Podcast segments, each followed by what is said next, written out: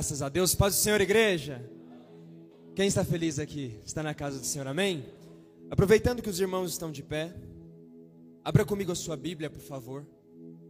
Primeiro livro dos Reis, capítulo de número 18. Enquanto os irmãos vão abrindo, eu quero estender os meus agradecimentos, primeiramente ao Senhor, ao pastor Benjamin, que tem nos abençoado, tem investido no ministério. Que Deus te dê forças Deus te deu um espírito de perseverança para estar nos conduzindo, pastor. Deus abençoe muito, Senhor. O Senhor é uma inspiração a mim. O Senhor sabe bem disso. Muito obrigado por tudo.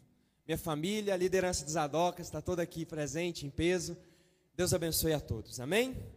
Primeiro livro dos Reis, capítulo de número 18, versículo de número 41. Olha que interessante. A palavra do Senhor diz: eu vou ler aqui na minha Bíblia, mas se os irmãos quiserem acompanhar na projeção. E Elias disse a Acabe: Levanta-te, come e bebe, porque a som de abundante chuva. Assim Acabe subiu para comer e beber. E Elias subiu até o cume do Carmelo e se lançou sobre a terra e pôs a face entre os joelhos. E disse aos seus servos: Sobe agora olha em direção ao mar, e ele subiu e olhou. Não há nada. E ele disse: Vai novamente sete vezes. Versículo 44. E sucedeu que na sétima vez que ele disse: Eis que lá se levanta uma pequena nuvem no mar, semelhante à mão de um homem. E ele disse: Sobe e dize a Acabe: Prepara a tua carruagem e desce para que a chuva não te pare. Amém? Que Deus venha te abençoar. Pode se sentar, tome o seu assento.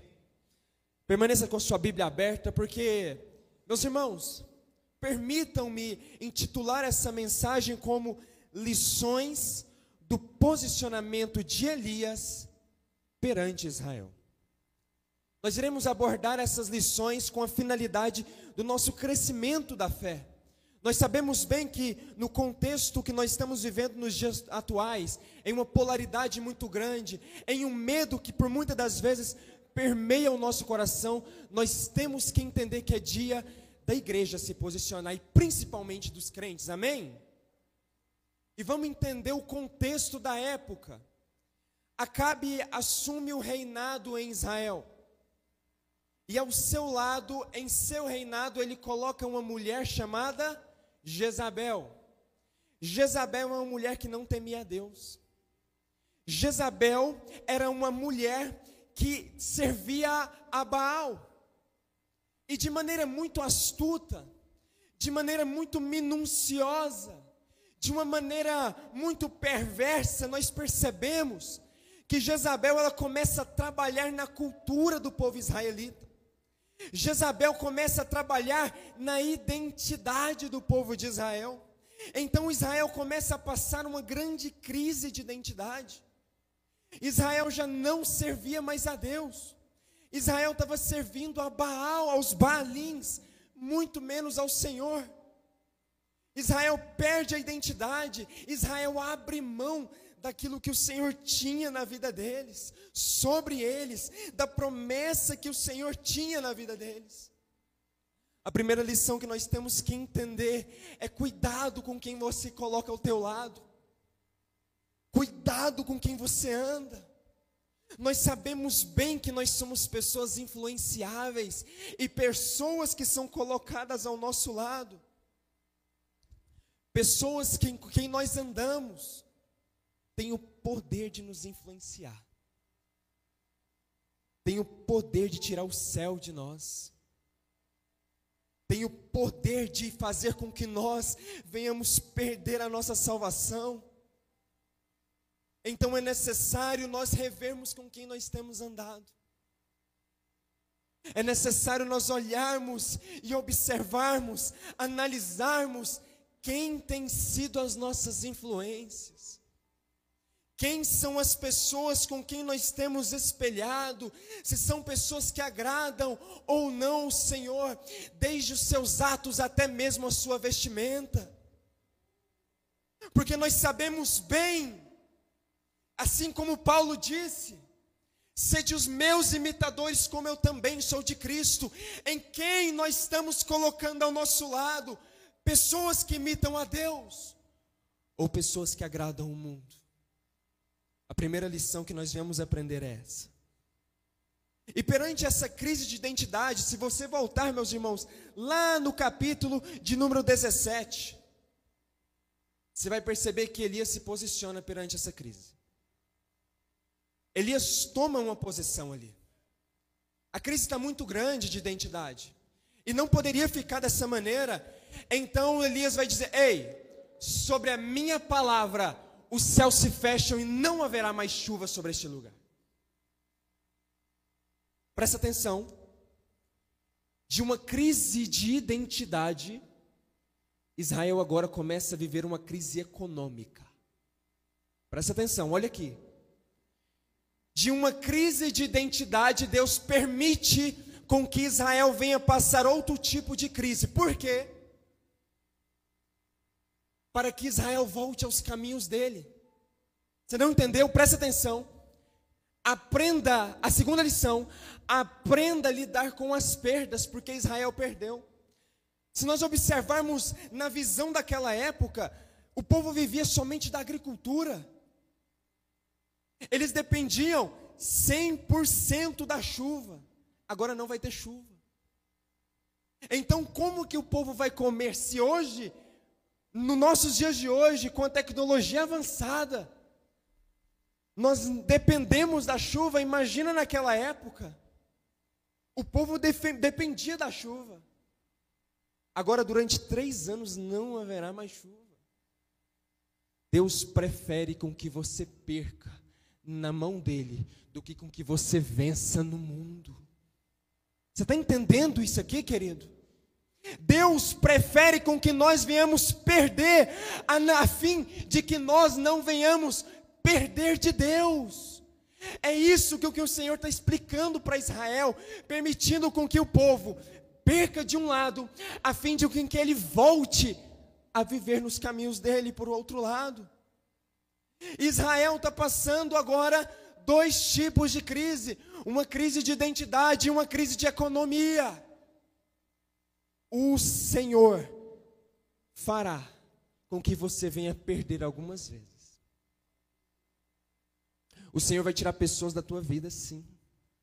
O Senhor vai tirar o status da tua vida, sim. Por muitas das vezes Ele pode permitir com que você perca um cargo, mas não permitirá com que você perca a presença dEle. Porque a presença de Deus, ela é, vale muito mais. Ela é de muito mais importância, querido. Nós temos que ter ciência que a presença do Senhor ela é infinita. Nós não devemos trocar a nossa eternidade pela vida, pela vida terrena. Nós não devemos trocar a vida eterna por uma vida terrena. E por muitas das vezes nós temos feito isso nos nossos dias de hoje, trocando a nossa salvação por um cargo, trocando a nossa salvação por uma promoção trocando a nossa salvação por um dinheiro a mais, trocando a nossa salvação para ser aceito no mundo. Deixa eu te falar uma coisa: quem é aceito no mundo não é aceito na eternidade. Nós temos que entender isso, queridos. Amém, igreja? Vocês estão entendendo? Estão comigo? A partir disso, a seca é muito grande. A seca é muito grande. Elias foge para a beira de um riacho, o riacho se seca. O riacho se seca, então o Senhor leva Elias à casa de uma mulher e todo nós, todos nós sabemos o contexto. Aquela mulher era uma, era uma viúva que não tinha absolutamente nada, estava passando por uma crise muito grande dentro da sua casa. Elias chega, pede um pouco de mantimentos, aquela mulher concede mantimentos a Elias. O filho daquela mulher vem a morrer. O filho daquela mulher morre. Mas o Senhor era com Elias. E a partir dessa perspectiva, Elias ora para aquele rapaz e aquele rapaz ressuscita, volta à vida. Porém é tempo de voltar a Israel. Porém é tempo de voltar a Israel. O Senhor coloca no coração de Elias para que Elias se posicione e volte perante Acabe, porque o Senhor levaria chuva sobre aquele lugar. E Elias, com a palavra do Senhor e muita ousadia, ele vai em direção a Israel. Enquanto isso, Acabe, em seu reinado, ele coloca um homem chamado Obadias, para que esse homem chamado Obadias, homem que servia ao Senhor, homem que escondeu cerca de 100 profetas dentro de uma cerca de uma caverna a fim de sustentar aqueles homens. Obadias sustentava aqueles homens por causa que Elias era homem de Deus e Jezabel estava querendo matar os profetas para extirpar a presença de Deus em Israel. Obadias está lá, mantendo aqueles profetas para que a presença do Senhor fosse com aquele povo ainda, para que a presença do Senhor ainda existisse em Israel. Acabe diz para Obadias: Obadias, vá e busque mantimentos a nós, e principalmente aos animais, porque eles estão morrendo. Irmãos, imagina essa crise que o povo está vivendo. E enquanto Elias está indo, presta atenção nisso aqui. Enquanto Elias está indo, Obadias também está indo e os dois se encontram. Olha isso aqui, queridos. Ao, ao encontrar dos dois, Elias diz a, a, a Obadias: Obadias, vai perante Acabe e anuncia que eu estou chegando. Obadias certamente ele, ele reluta sobre aquela perspectiva, sobre aquele momento, porém ele vai, com medo de morrer, mas ele vai. E Obadias vai perante Acabe e anuncia a chegada de Elias, e quem chega logo depois? O próprio Elias. Meus irmãos, e quando Elias chega perante Acabe, a palavra do Senhor vai dizer que Acabe se levanta, se posiciona e diz: Não és tu o perturbador de Israel? Olha a resposta que Elias dá a Acabe, versículo de número 18 do capítulo 18. Acompanha aqui comigo. E ele respondeu: Eu não tenho perturbado Israel mas tu e a casa do teu pai abandonaram os caminhos do Senhor. Sabe o que isso quer dizer? Quando nós, cristãos, crentes, igreja do Senhor, nós vivemos de maneira integral a Bíblia, nós vamos sim não agradar o mundo, nós vamos sim desagradar o mundo. Queridos, não se preocupem com as perseguições. Igreja, não se preocupe com perturbar o mundo, porque o mundo é treva e nós somos a luz. E quando o mundo está acostumado com as trevas, a igreja chega com a luz, que é a palavra do Senhor, e anuncia a palavra do Senhor, e tira eles da situação de conforto. Nós temos que compreender que nós não devemos agradar o mundo e sim ao Senhor. Não se preocupe, não temas, não tenha medo, jovem, adolescente, homem, mulher, agrade ao Senhor. Não temas, queridos, as perseguições, não temas o dia 30 independentemente se haverá ou não perseguição, a igreja tem que permanecer. Independentemente se será implantado ou não ideologia de gênero, a igreja vai continuar confrontando, porque homem é homem e mulher continua sendo mulher, sim. A igreja, ela continuará permanecendo, independentemente do que o mundo pensa do que, que a ciência do mundo pensa, porque a nossa única base, a nossa, o único livro que nos dita é esse aqui, a palavra do Senhor. Amém? Vocês estão, estão entendendo? Estão comigo, igreja? Amém? Vamos continuar. Elias se posiciona diante de Acabe e diz: Ei, Acabe, convoca todos os seus profetas, manda eles subir para o monte, permita com que eles prestem sacrifício ao Deus de vocês e eu presto ao meu Deus. Vamos ver quem responde. Acabe convoca todos os seus profetas de Baal. 450 homens. A palavra do Senhor diz que esses homens são convocados. Eles sobem. E Elias sobe também. Elias sobe também. A palavra do Senhor diz que Elias permite com que eles iniciem o sacrifício. Aqueles homens preparam todo um altar. Eles começam a clamar a Baal. Eles começam a clamar a Baal e nada. A Bíblia diz que Elias de longe começa a zombar deles. E diz: Ei, grita mais alto. Talvez ele não tenha ouvido. Grita mais alto, grita mais alto. E nada acontecia. Imagina 450 homens sendo gritando, clamando a um Deus inexistente e nada lhe acontecia. Porém vem um homem que teme ao Senhor, que é crente de verdade, que adora ao Senhor em espírito e em verdade. Ele se posiciona, organiza todo um altar a Bíblia diz que eles serram um novilho no meio. Ele presta sacrifício ao Senhor e clama ao Senhor.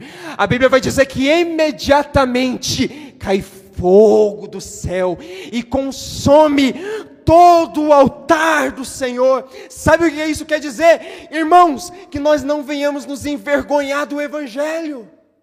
Porque o Evangelho, sim, é poder de Deus para nossa salvação. Nós temos que entender que o Senhor é conosco e não precisamos de ter vergonha, ainda que eles sejam maioria, ainda que eles possam dominar uma ciência secular, ainda que, não tem ainda que, querido, o Senhor é conosco.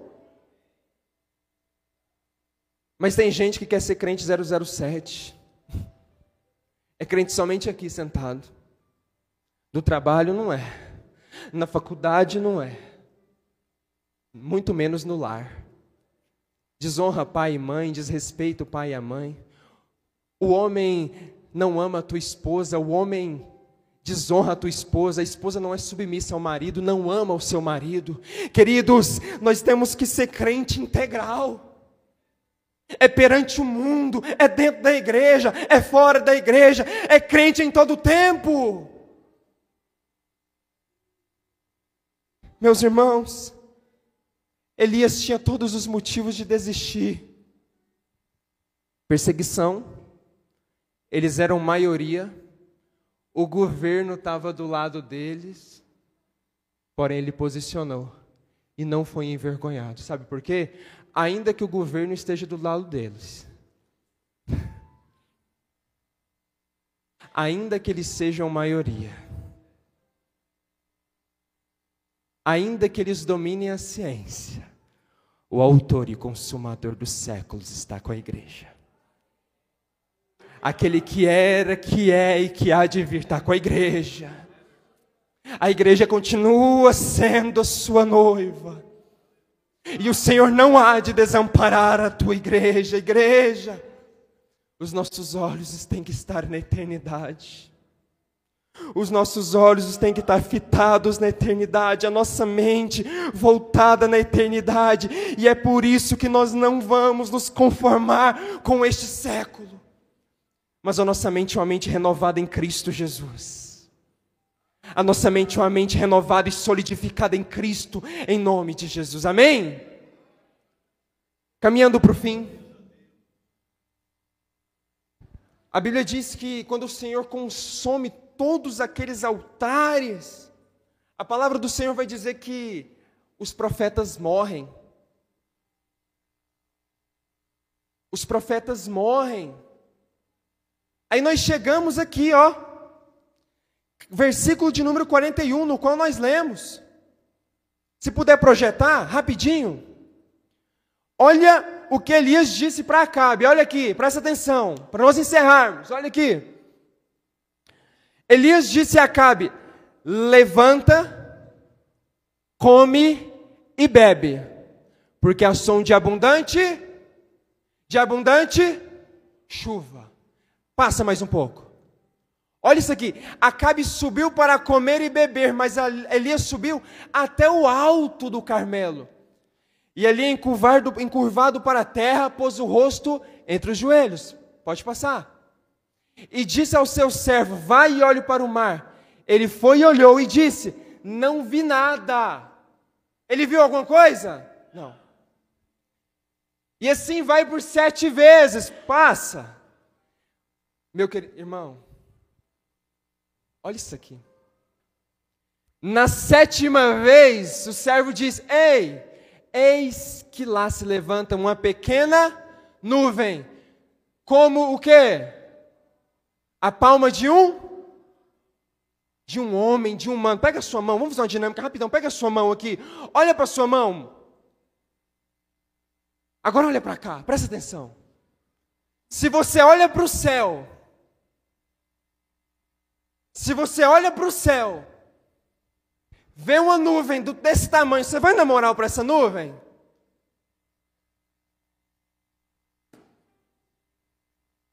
Você vai dar moral para essa nuvem? Não. Porque o céu é muito grande, a nuvem é muito pequena, presta atenção. Eu tenho certeza que você, na sua infância, quando os céus se fecham, o céu está nublado, as nuvens carregadas. A sua mãe, a minha mãe faz isso, minha mãe está ali. Ela grita: Guilherme, tira a roupa do varal, porque está vindo muita chuva. Eu tenho certeza que quando o Benjamin Neto está lá, a pastora Simone grita: Ben, tira a roupa do varal, porque está vindo muita mas a perspectiva aqui é: a nuvem é do tamanho da mão de um homem. E como vai vir grande chuva? Não desprezes os pequenos começos. Não desprezes os pequenos começos. Ei, querido, você que está sentado aqui, olha para cá. Você não precisa ter um PR antes do teu nome para você começar a pregar e anunciar o nome do Senhor. É fazer a obra e fazer chover. Você não precisa ser grande para ser usado por Deus. Você precisa ter amor a Deus. Não é do tamanho do, do seu tamanho, é do tamanho de Deus. Você está entendendo? Tem gente que ninguém sabe o nome, mas está dando trabalho para o diabo tem muito tempo. Tem gente que nem vem de terno para a igreja, mas que tem se posicionado perante o mundo. Ei, nós não precisamos de cargos para sermos usados pelo Senhor, nós precisamos ter amor a Ele e permitir com que Ele nos use. Igreja, nessa manhã o Senhor tem está falando conosco. Se posiciona. Se posiciona. Se posiciona. É tempo de nós nos posicionarmos. E que o Espírito do Senhor venha nos direcionar para o centro da vontade dEle, a fim de cumprir de maneira integral, a fim de cumprir de maneira total a vontade do Senhor e sermos submissos à glória dEle. Queridos, fique de pé nessa noite.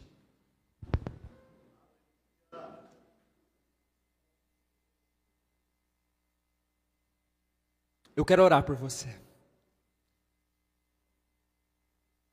Nessa breve oração, eu quero, eu quero convidar você a abrir o teu coração. E o Espírito do Senhor vai operar sobre você, eu creio. Eu creio que essa palavra tocou o coração de alguém.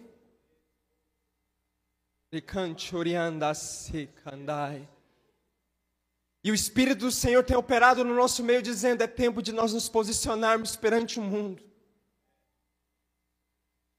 É tempo de nós avançarmos como igreja. É tempo, irmãos, é tempo. E eu creio que o Senhor pode operar na tua vida, na minha vida, na vida de todos que estão aqui. Sabe por quê?